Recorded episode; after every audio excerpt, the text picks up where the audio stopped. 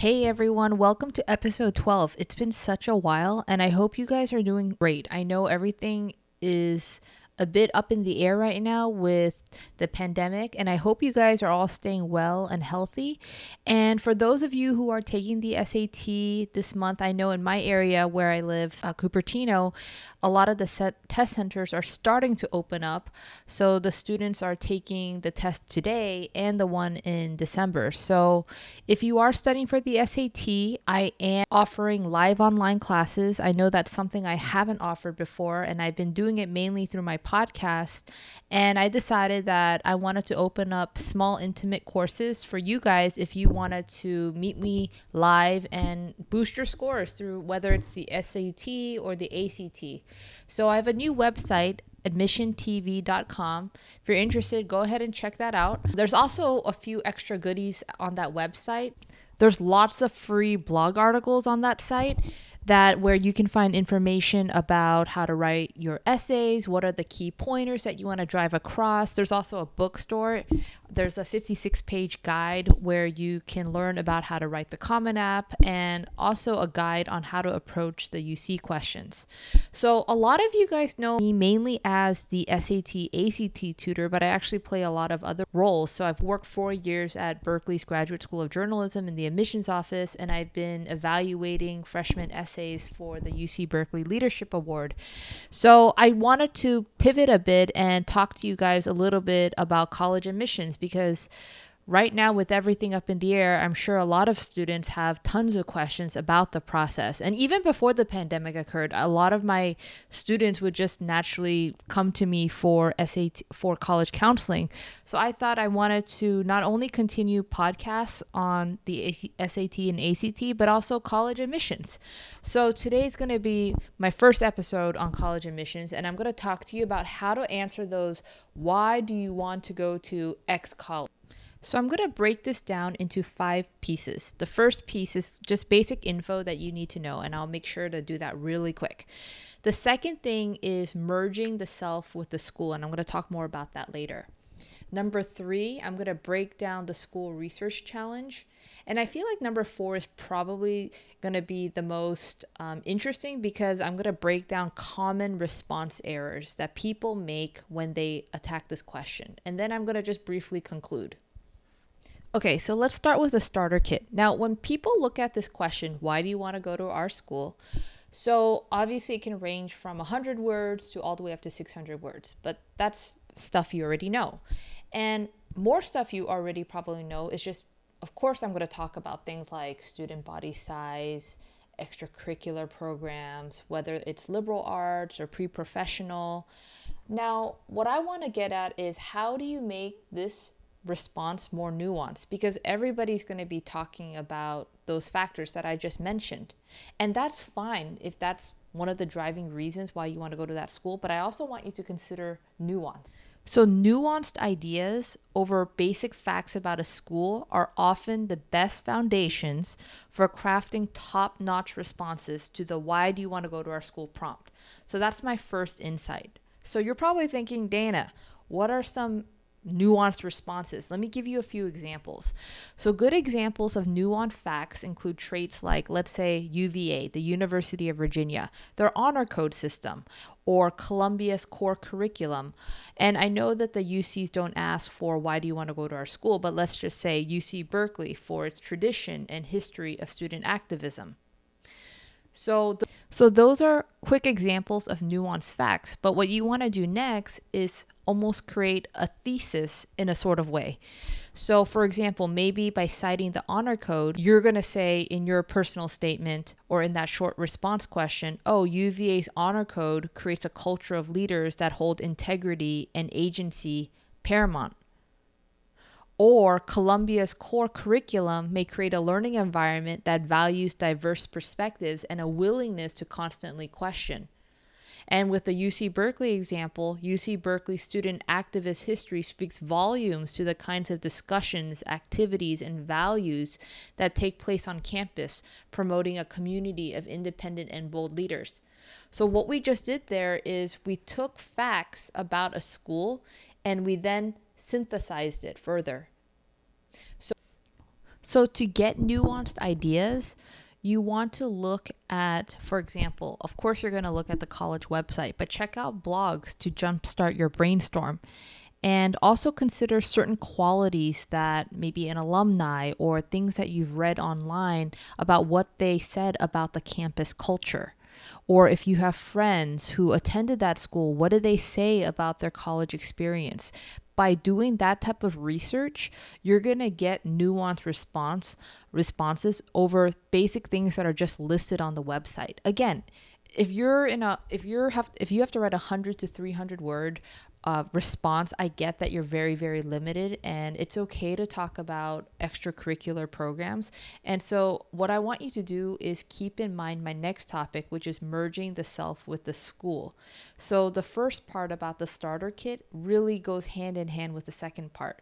So, maybe after listening to that part, you might be able to then pinpoint an extracurricular program and then link it to something that you've done before. So, let me delve into the second part right now. So, what I mean by merging the self with the school is brainstorm some ways that your personal stories and experiences and traits apply to the given quality with the school. So, you might have a set of experiences, whether it be academic or extracurricular, that demonstrates how you are a leader of integrity or someone who constantly questions ideas or maybe an individual who is brave and unafraid to speak up. So, what I did right there was just identify those qualities about a school and then link it with my prior experiences.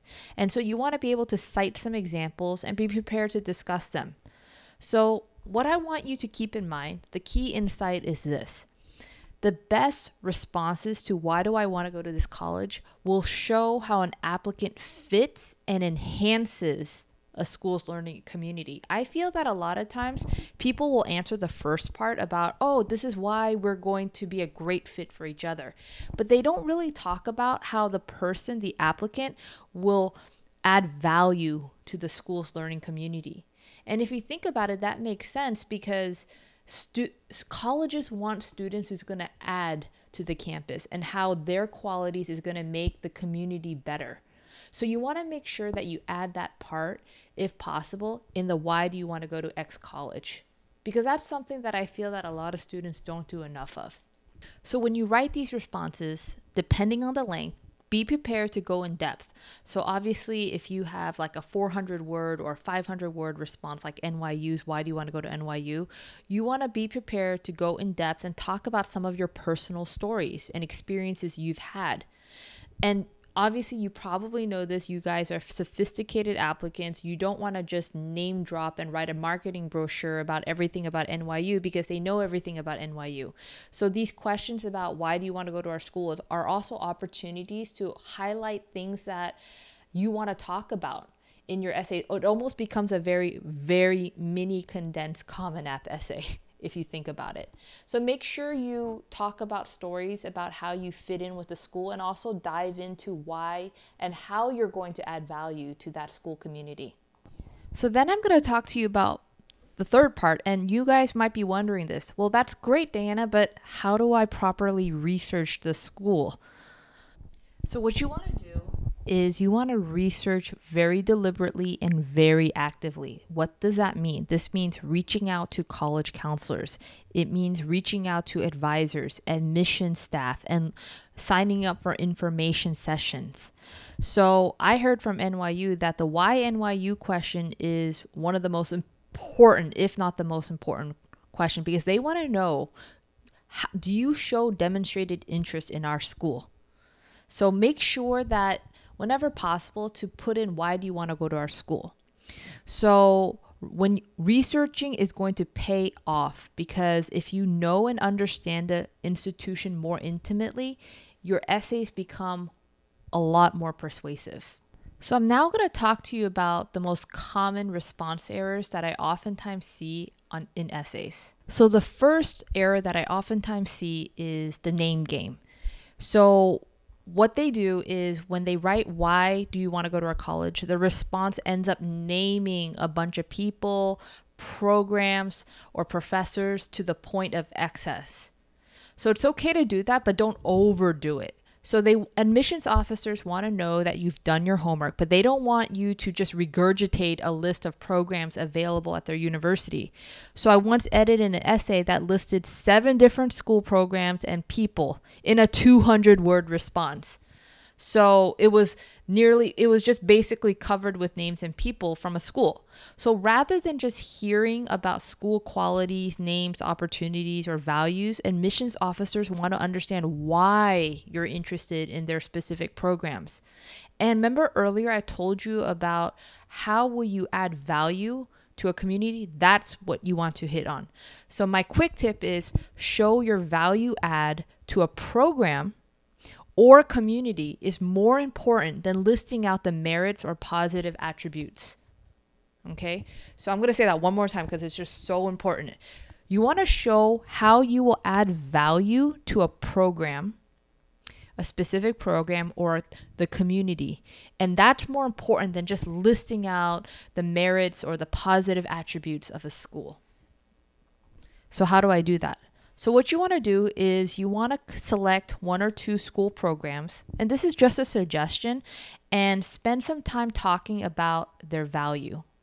But you also want to talk about how you could contribute to their department or initiatives, but you want to be realistic about it. You don't want to throw in some, as great as your background may be, you don't want to pitch something that's very unrealistic because then you lose your credibility. So remember that colleges want their academic and extracurricular programs to advance and develop. So basically, what I'm trying to say is great responses will show the admissions department how their acceptance of your application is going to enable the school to grow internally. So, in other words, show your value add to the college. So, the next section is what I call the prestige fallacy. And let's say one of the reasons why you're applying to a top school is because they're really high up on the USA Today list of rankings. And even if it is, describing your target school as quote unquote superior or prestigious or exceptional will not show your admissions file reader anything substantive about you other than the fact that you just know that their school has top rankings. So I'm not trying to discourage applicants from describing a program or degree as top notch or excellent, but what I want to encourage you guys to do is be prepared to justify why it is that this hypothetical math degree or the community service is unique from alternatives at other colleges. For example, stating that, let's say, UC Irvine has a really prestigious theology department is really hard to justify on its own unless you include the great faculty within that department and the opportunities to study abroad or intern in a program that is wholly unique to UC Irvine. So, in other words, try not to drop praise without justification in order to like avoid creating a really hollow response. So the next error that I oftentimes see is what I call the student body president problem. And I quickly alluded it to earlier, but I want to expand a bit further here. So the college application is a great place to show your hopes and dreams and showing ambition in an application is a really good thing. For example, like listing off awards, achievements, leadership titles, and writing about personal goals is really, really great. But there's a limit to the extent in which that ambition should manifest in a college essay response. So I want to say that one more time. You may have won awards and done amazing things, but there's a limit to the extent to which the ambition should manifest in a college essay response, and especially in the why do you want to go to our school response. So let me break this down a bit further.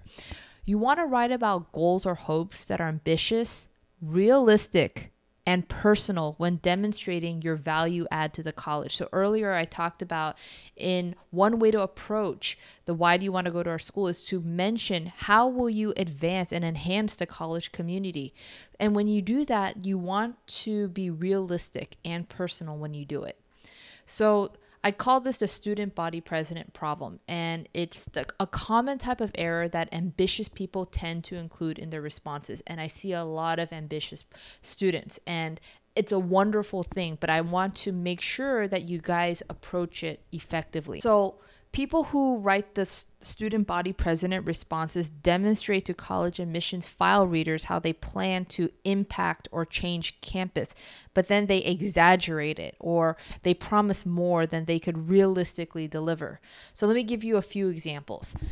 Let's say if you claim that you plan to quote unquote revolutionize the political activism that exists at UC Berkeley, that is a very radical and unrealistic goal given its like long and storied history of student activism and its mammoth size as a university.